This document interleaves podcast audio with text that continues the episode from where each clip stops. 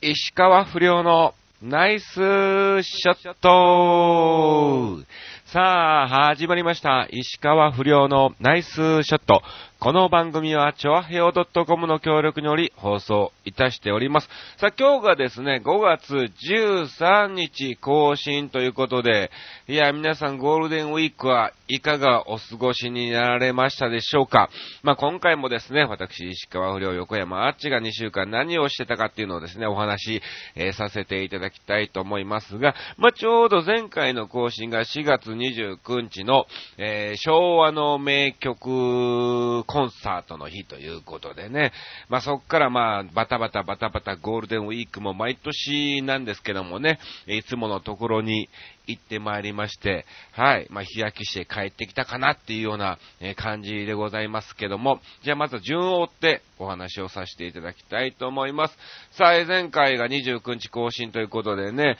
あの、昭和の名曲コンサート、毎年これで4回目になるんですけども、まあ僕は毎年、えー脚本と演出と、えー出演の方、えーさせていただきまして、まあ、なんとか結果を先に言うとですね、うん。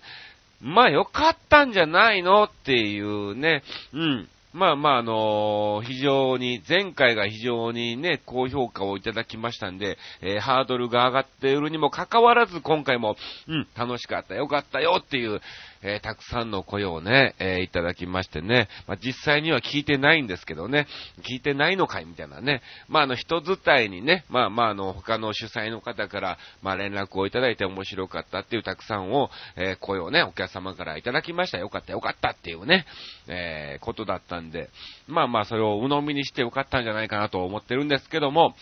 まあ、あの、自分的にもそうですね、やってる反面、まあまあもちろんね、全部が全部ね、起きたっていうわけではないんですけども、ああ、もうちょっとあそこあそこ、もうちょっとあの、今の間がおかしいとかね、えー演出の部分でね、うん、なんでそこ止まんないのみたいなね、えーっていうのもいろいろあったんですが、まあまあ結果的には、えー良かったんじゃないかなと、えー思っております。非常に時間がとりあえず今回はね、うん、時間がなかったんで、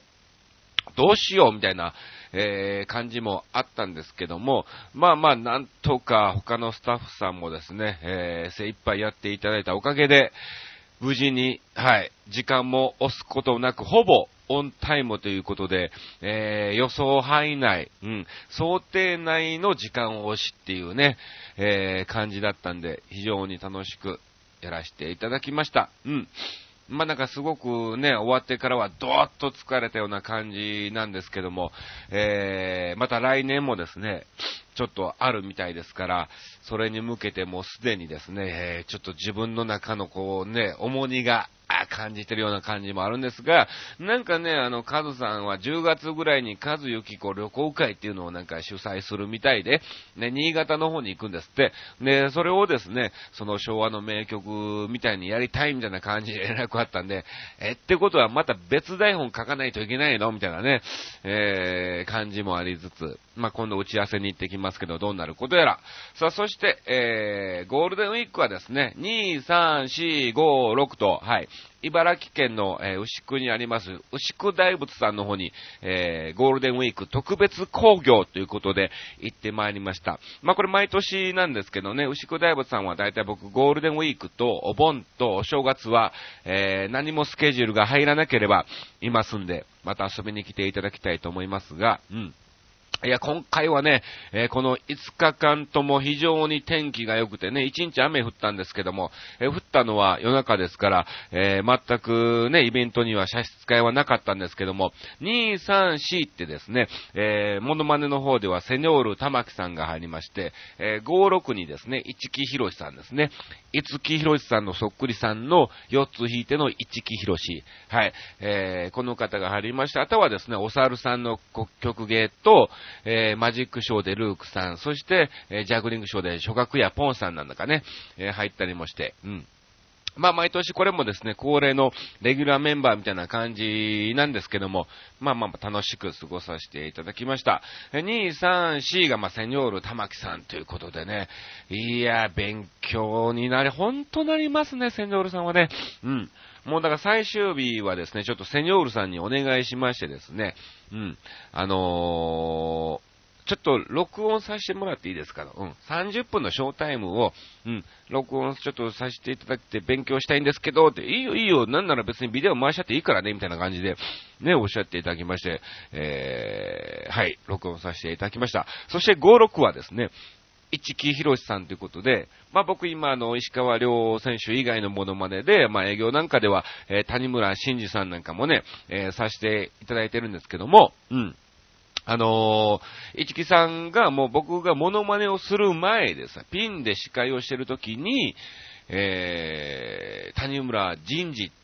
さんっていう方がいらっしゃって、その方の目にそっくりだから、絶対できるからやればっていう感じで、牛久大仏なんかでもね、何回もあの、ありがとうっていう練習を、えー、ね、袖でさせられたりもしてたんですが、やっと、はい。まあ、できるようになったっていうのを、この間のね、キサラで報告したらですね、お、じゃ今度ゴールデンウィーク一緒にやろうよ、みたいな感じになりましてですね、まあ、あの、主催の方の許可をいただきまして、今回一緒に市木博さんと、えー、コラボレーションということで、はい、えー、やらせていただきました。まあ、あのー、いつきさんの、一木さんか。うん。一木さんの、えー、知り合いということで、あの、谷村新司さんが来ておりますということで、あの、チャンピオンを流しましてね。うん。ほんで、まあ、あの、堀内さんのところを、まあ、あの、五木ひろしで歌うっていうね、えー、笑ったっていうところでね、二人振り向いてニコッと笑ったりとかね、まあそういういろんなことをさせていただきまして、はい。まあ確実に、うん、えー、計4回テージでさせてもらったんですけども、全部受けましたね。これはいいねということで、えー、もうちょっとですね、あの、谷村さんの他のレパートリーも増やしたりとか、うん、いろんなやって一緒に営業回ろうよ、みたいな感じで、えー、市木さんに行っていただいたりもしたんでね、うん。良かったかなと思っております。さあ、そして、えー、7日は、えー、キサラの方に行ってまいりまして、これ MC ということで行ってまいりました。こちらも賑やかに楽しくですね、うん、えー、させていただきました。そしてですね、その7日の日にですね、えー、なんと、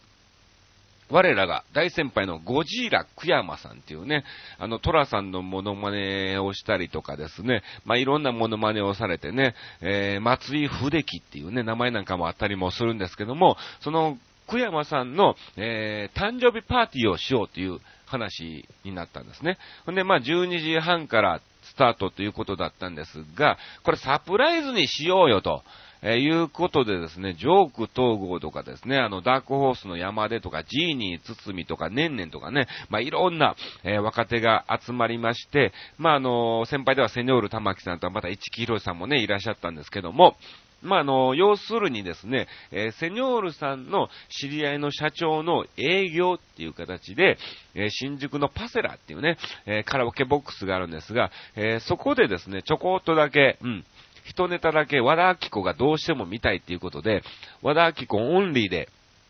ネタをやってくれというね、仕事の体にしたんですわ。うん。まあまあ、あの、サプライズでね、仕事にしない限りはね、ちょっとスケジュールを抑えられないのでね、うん。あえてこう仕事の体にして、ほんで、まあ他の若手芸人が、まあ客としてですね、えー、見て、えー、なんやお前らか、ちゃんちゃんちゃん、おめでとう、パンパンパン、ありがとう、みたいな感じの流れを予想してたんですけども、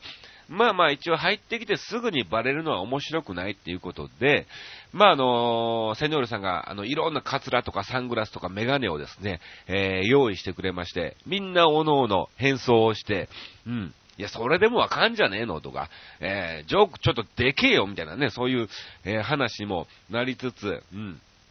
まあまあ、それで一応ですね、えー、わからない方は前の方に来て、えー、わかりやすい人はちょっと後ろの方で隠れながらね、影になりながら、えー、見たりもしてですね、うん、古賀さんなんかもいらっしゃいましたから、えー、後ろの方にスタンバイして、いざスタートということになったんですよね。うん。で、入ってきてどうだろう、すぐにバレんじゃねえの？っていう話になったんですが、意外にバレないバレない。まあ、一曲目ね、曲登場だったんでね、そんなに見てないからね、あれでしょうけども。ほんで、まあ、あの、MC なんか挟んで、ここでバレンジャーで絡まれてバレンじゃねえのと思ってたんですが、うん。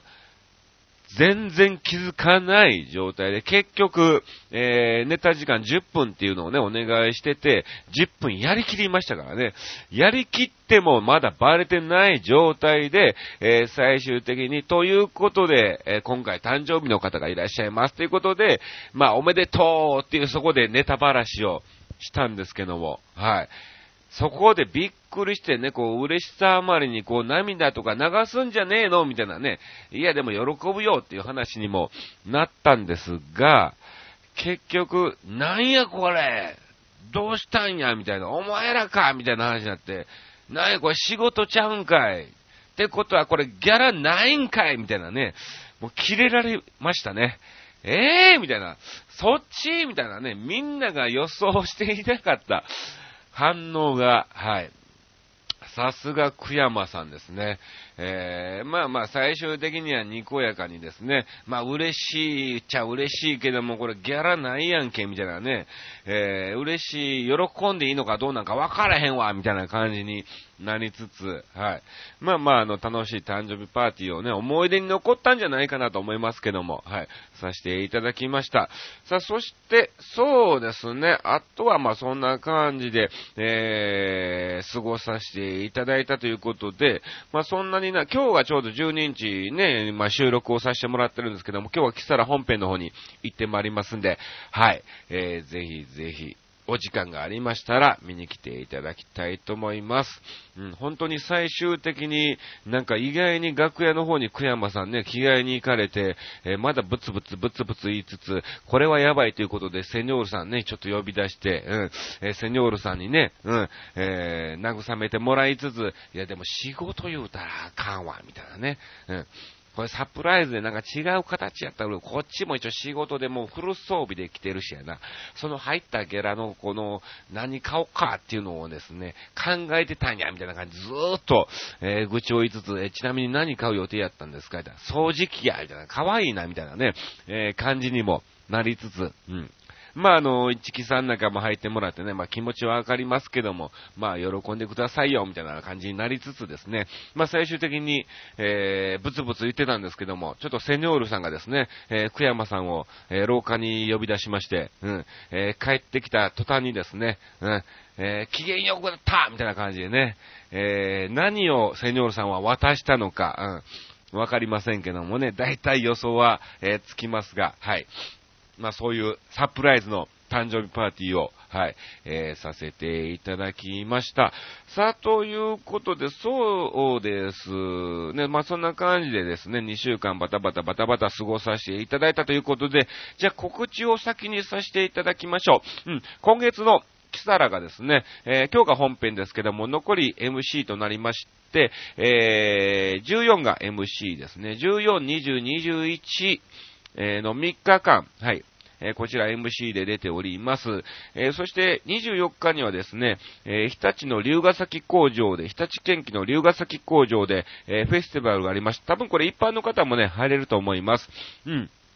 そして31日はですね、えー、名古屋の方に行ってまいりますね。あと27日はナスミ会ということで、まあ、あの、前回やりましたですね、えー、カラオケオールということで、新たなネタを発掘しようの、はい、一日ですから、まあ、キクリンとかね、マーナーも時間があったら来るみたいな感じで言ってましたし、メロディー、君へと、あと、安藤秀明なんかもね、えー、来るかもみたいな感じで言ってましたんで、ちょっとみんなの耳を聞きながら、はい、えー、いろんなジャンルをちょっと挑戦していきたいと思います。さあ、ということで、こんな感じでお送りを、えー、させていただきました。今回ね、あの、たくさんね、あの、メールをいただいてるんでですね、順にちょっとご紹介を、えー、させていただきたいと思いますけども、さあ、まずはですね、えー、こちらですね、うん、あの、今回のテーマ以外で送っていただきました。ありがとうございます。はい。えー、ラジオネーム、新潟県のグリグリヨッピーさんからいただき、いただきました。ありがとうございます。新潟、今度また行く、僕ちょいちょい行きますからね、はい、お会いできればと思いますが、行きましょう。不良師匠、こんにちは。えー、師匠ではない、別にね。はい、全然若手です。さて、えー、最近、桂ポンポコとかいうエロ落語家みたいなのが、えー、テレビに出たらしく、ちょっとだけ話題になったらしく、いたじらでも局長と井上が羨ましくて嫉妬していましたよと。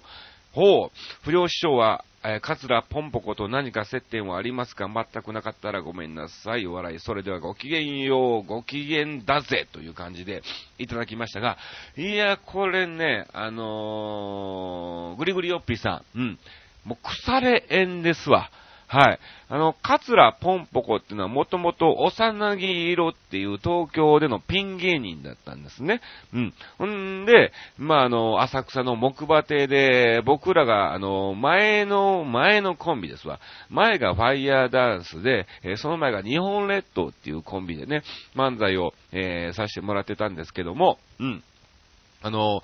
その時からのもう腐れんで、もうかれこれ何年、15年近くの、はい。まあ、あの、付き合いはもう今ないっちゃないんですけども、まあ、たまに連絡なんかもね、取ったりも、えー、しますが、まあ、その頃から、その時はですね、大さぎ色は、あずま、えー、京太夢子師匠のお弟子さんでね、えー、漫才協会とかなんかも入ってたんですけども、まあまあ、あのー、何をしてもダメだっていうことになり、お前ダメだと、うん、汚い芸が汚いみたいなね、えー、感じにも、東京じゃ合わねえんじゃないのっていう話にもなっててですね。で、まあ、あの、ある、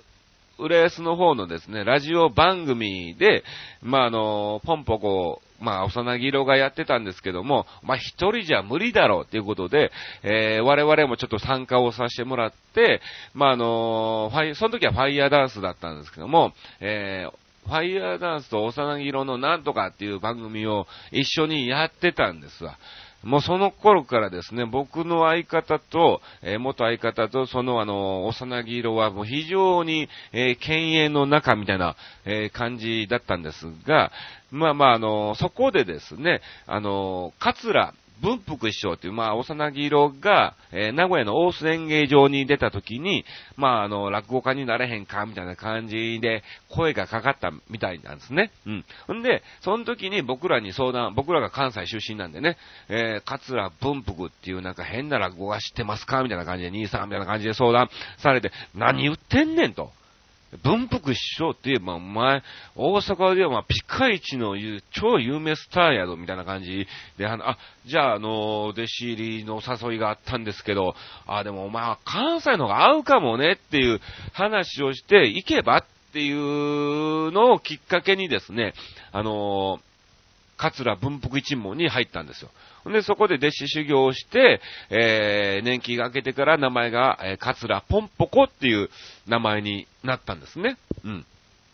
まあまあ、そういう流れのいきさつがあるんですけども、まあなんか関西でね、結構なんだかんだ、うーん、活躍してるのかしてないのかよくわかんないんだけども、うん。まああの、エロ落語家っって言いますが、うん、あの、見た目的にあの、ポンポコなんで、うん、あのー、エロくされても何も嬉しくないっていう、はい、えー、話なんですね。うん。まあだから関西ではね、どうなんですかね、なんかね、いいところの名家とも結婚されてね、いい順調にね、えー、過ごしてるみたいですけども、はい。まあ、どうなんだろうね。まあ頑張ってるみたいでいいんじゃないのっていう話でね、うん。あのー、ポンポコがもともとね、あのー、実家が、今僕が住んでいるところの近くで、うん、よく会ったりもしててですね、あのー、ポンポコのお姉さんの結婚式に、はい、えー、僕がちょっとね、ネタで行かしてもらったりとかね、あと、あれだね、マユッチョか、うん、えー、甘瀬まゆのまゆっちょがね、司会をしてですね、あとまあ仲間の神楽の芸人をね、ちょっと一人呼んで、はい、まあめでたくね、やらせてもらったり、賑やかに、えー、させてもらったりも、えー、したんですけどもね、うん。えー、その時に会って、それ以来会ってないかな、うん。あと、そうだね、僕の神さんと結婚した時にですね、師匠に、えー、結婚しますっていう挨拶をしに行った時に、まあ、うちの兄弟子と弟弟子となぜか桂ポンポコもいたりとかね、えー、なんでお前がいるねみたいなね、えー、そういうこともありましたけども、はい。まあまあ、はい。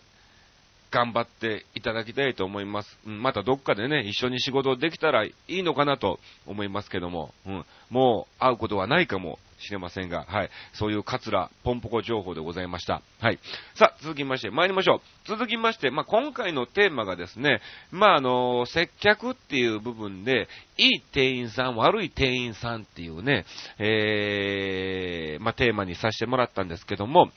そうね、なんでこれにしたのかなっていうのを、えー、今考えてるんです。あ、そうそう、あのね、駄菓子屋さんってあるじゃないですか。そこでですね、あの、20円、あ、今いくらなんだろう。僕らの当時20円だった青リンゴとかコーラとか、えー、ガムが3個つながってる、えー、コリスだっけな。えー、コリスのガムがあった、チューイングガムがあったんですね。ね、その中にほらね、えー、当たりとか外れとかね、えー、そういうものがあって、もう、その頃はよく書いてたんですけど、今、ね、買って当たったとしてもね、なかなか、ね、スーパーなんかでも売ってますから、なんか買いづらいなと思いつつ、うん。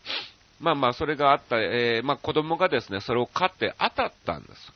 ね、当たって、まあ、駄菓子屋さんにね、まあ、あの、ショッピングモールなんかでね、そういう懐かしの駄菓子屋さんみたいなコーナーがあるじゃないですか。うん。で、そこで、えー、まあ、交換をしに行ったんですけども、まあ、その時にですね、えー、渡す時にですね、子供に、うん、向かってその店員さんは、おめでとうございますっていう声をですね、えー、かけてくれたんですね。ね、子供もすごい喜んでですね、ありがとうっていう感じで言ってたんですけども、あ、あ、なんか、ね、微笑ましいなっていう光景だったんですね。はい。どう、なんか普通にね、はい。はい、どうぞありがとうございますっていうね、えー、接客ではなくて、うん、おめでとうございますっていうね、あそういうのがよくね、まあ大した言葉ではないんですけども、よくその場で出てきたなっていうのをですね、えー、あ、この人はいい店員さんだなっていうのをですね、ちょっと感じたんでね、まあ、かといってもね、あの、悪い店員さんもいるんです。悪いっていうか、その、性格上なんでしょうね。あの、ちょっとあの、贈り物がありましたんでね、うん。まあ、あの、あるところで、えー、ラッピングをしてもらって、えー、それで、あの、郵送お願いしますっていう話を、えー、したんですけども、そのレジを担当した方がですね、非常に、せっかちなんだろうね。うん。あの、全然悪いところはない。うん。あの、別に失敗したわけでもないですし、うん、非常に言葉遣いも丁寧ですし、うん、何のマニュアル通りで、何のこっちも、えー、ね、クレームをつけようがないんですけども、すべての行動、レジとか、このね、放送とか、えー、そういうものが、の動きが非常にせっかちに見えてね、うん。なんかこっちもなんか慌てちゃうみたいなね、えー、感じなんかもありつつ、まあまあいろんな方がいらっしゃるんだなっていうのをですね、つくづく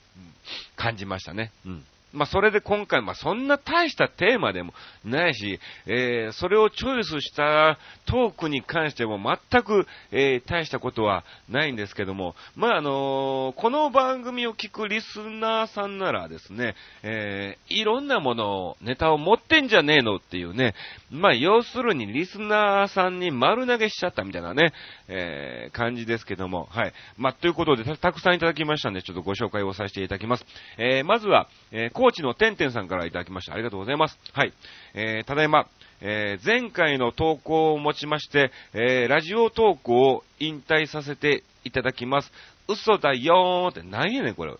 やいや、ちょっと、エイプリルフでも何でもないじゃないの、これ、急に。えー、てんてんは頭悪いから今日は難しいので、またね、ということで。あ、そうなんですか。ありがとうございます。えー、キサラ頑張ってください。台風接近してるので、えー、通勤にお気をつけください。ということでいただきました。ありがとうございます。そうなのよね。ちょうど、うん。あの、10、今日がですね、13日更新ですけども、12日の夜中から、うん、台風がね、来るということで、えー、僕バイクで行くのでね、行きは大丈夫なんですけど、帰りがどうなってんのかね、えー、よくわかんないけど、まあ、気をつけて、えー、帰ってきます。はい。えー、てんてんさんからいただきました。ありがとうございます。はい。さあ、続きまして参りましょう。はい。えー、新潟県のぐりぐりよっぴーさんからいただきました。ありがとうございます。またまた二つも。えー、不良師匠、こんにちは。さて、えー、暇なので今回のテーマ、いい店員さん、悪い店員さんについて答えますが、うん。暇なのでって別にいらないでしょ。えー、業務を普通にこなしてさえいれば、いい店員さんだと思います。ほう。文句など言いません。しかし、飲食店などで接客態度の悪い店員、もしくは店主などはもってのほか、お厳しいですね。ここは徹底してますが、そんな店には二度と行きませんし、口コミで、その店のよからぬ噂を流しまくっちゃいますね。問答無用です。笑い。それでは、ごきげんよう、ズババババババーっと、いただきました。ありがとうございます。ありがとうございます。なるほどね。まあまあ普通にこなしてれば別に何の、はい、えー、いうことはないんだけども、ただ、うん、接客業ですね。うん、飲食店。飲食店は特に、えー、接客の悪い店員、もしくは店主などは、もってのほかと。そうですね。やっぱあの、食べる、ものを買うものっていうのは、まあ、物が欲しくて、まあ、買うわけですから、別にその場で使うわけでもないし、えー、帰ってそれをね、開けて使うのが、うん、楽しみですから、うん。別に、えー、そんなに普通にマニュアル通りこなしていただければね、えー、何の問題はないんでしょうけども、やはり、食べ物となると、その場で食べるわけですから、なんだろうね、やっぱその時のね、見た目、ほらね、照明なんかもあるじゃないですか。目つぶって食べると美味しくないとかもね、言いますから、えー、やはり見た目とか雰囲気なんかもね、必要ですから、そこら辺はやっぱ厳しくいくということで、まあそうです。僕も、行かないですね。一回ある店でですね、えー、入ったところ、なかなか店員さんが来なくて、で、えー、ピンポン鳴らしても来なくて、最終的に、あのー、食べてた人がレジをされたんですね。うん。で、レジをされて、その人がまず、え僕らがレジ前で待ってるにもかかわらず、そっち優先されつつ、ほんで、えその人がレジが終わった後に案内されるのかなって思ったら、はい。え伝票お持ちですか？って言われて、まだ食ってねえよ、みたいなね。えー、って思って。いや、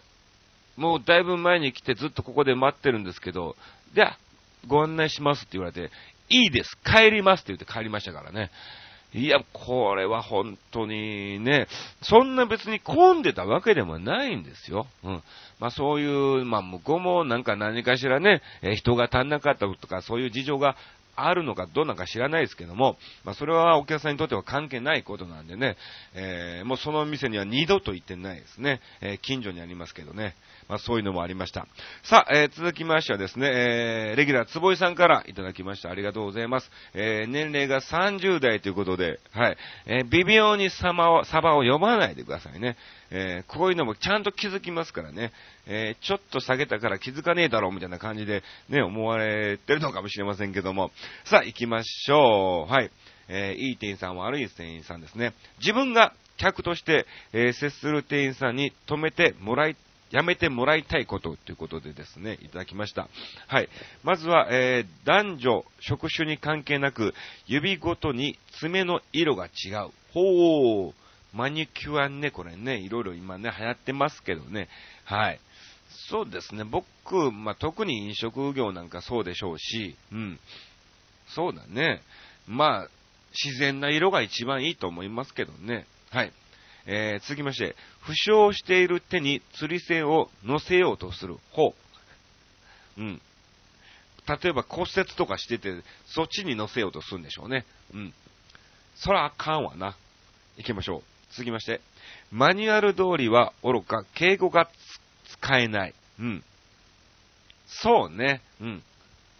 あの、結構日本語って、えー、ね、難しい部分もあって、例えば、うん、全然 OK ですよっていう最近よく使ったりもするじゃないですか。うん、でも、全然っていう言葉の後に、あの、肯定語は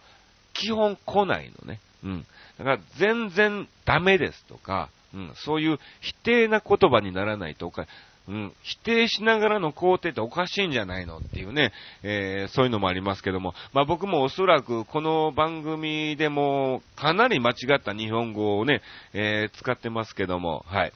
まあまあ、それも時代なのかどうなのかわかりませんけどね、はい。行きましょう。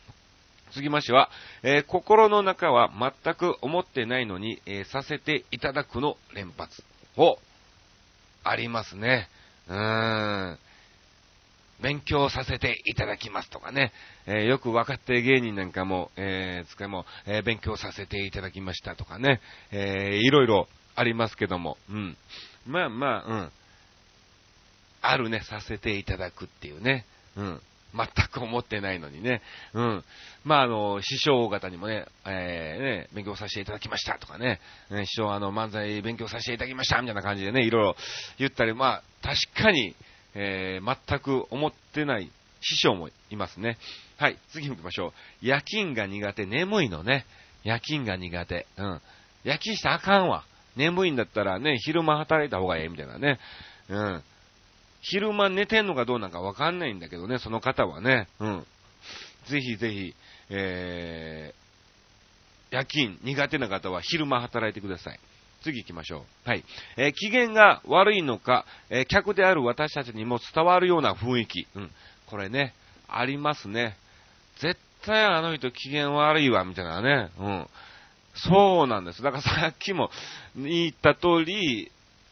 あの、僕が対応してもらった方は、全然機嫌は悪くないんだけども、かなりせっかちで、えそれがこっちにも伝わってくるようなね、えー、そういう雰囲気は良くないですね。はい。え勤務中の大声と死後、これね、ほんと腹立ちますよね。うん。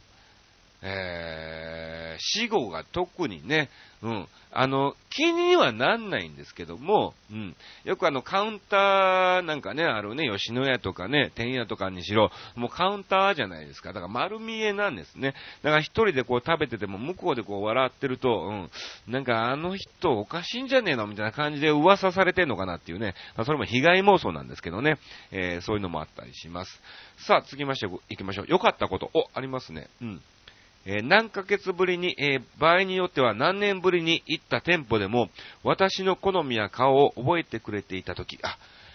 これは嬉しいですね。本当にね。うん。まあ、名前とかはね、自己紹介なんかはしてないでしょうから。うん。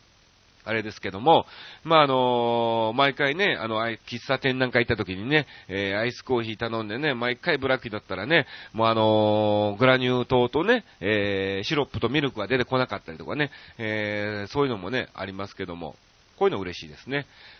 続きまして行きましょう。今日行った近所の駄菓子屋さんの店主は、よぼよぼで腰の曲がったおじいさん。しかし、小中学生にも、私のようなおばさんにも、同じ接客です。みんな見習えっていうね。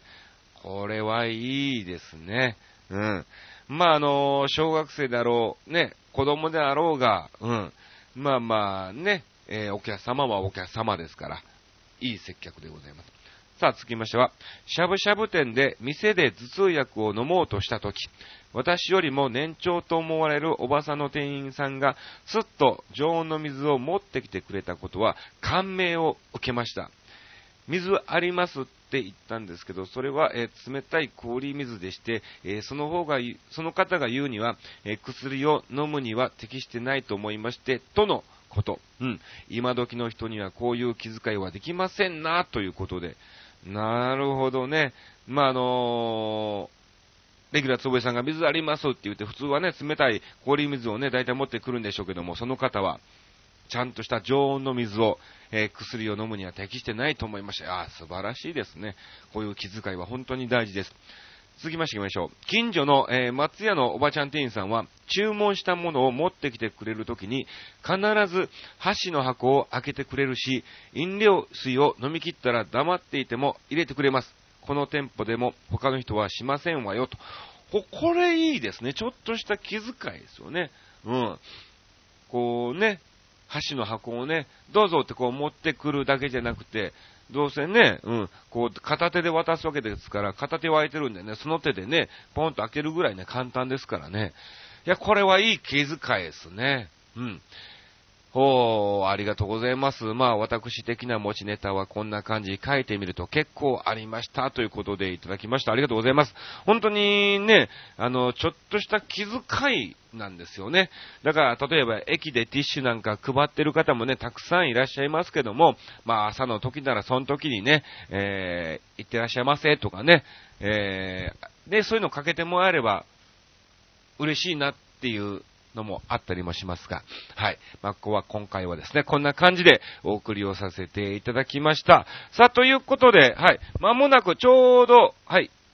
来週の火曜日ですね。はい。え、5月19日、日本テレビの、えー、モノマネグランプリっていう番組がございまして、えー、こちら19時からオンエアとなっております。なんと、こちらの方に私、石川不良はえー出演をしておりますんで、おそらく全国ネットでほぼ時間帯とか曜日も変わらないと思いますので、ぜひぜひ、えーご覧いただきたいと思います。日テレのモノマネグランプリに出演しております。えーどういう形で出演してるかというと、まあ、スポーツ軍団ということで、まあ、あの、スポーツニュースをお送りしましょうということでですね、まあ、今日のスポーツで野球とサッカーとゴルフという形で、えーお送りしてます。まあ、ちょっとしか映んないと思いますんで、ぜひ録画をして、えーご覧いただきたいと思います。さあ、私、スタジオの方にはですね、行ってませんので、えーどういう反応だったか、えーわかりませんが、えースタジオに行ったメンバーに行くと、なかなか美味しい感じだったよ、みたいな感じで言ってたんで、えー楽しみにしております。えー5月19日、はい、えー日本テレビのモノマネグランプリ、ぜひご覧ください。以上、石川不良のナイスショットでした。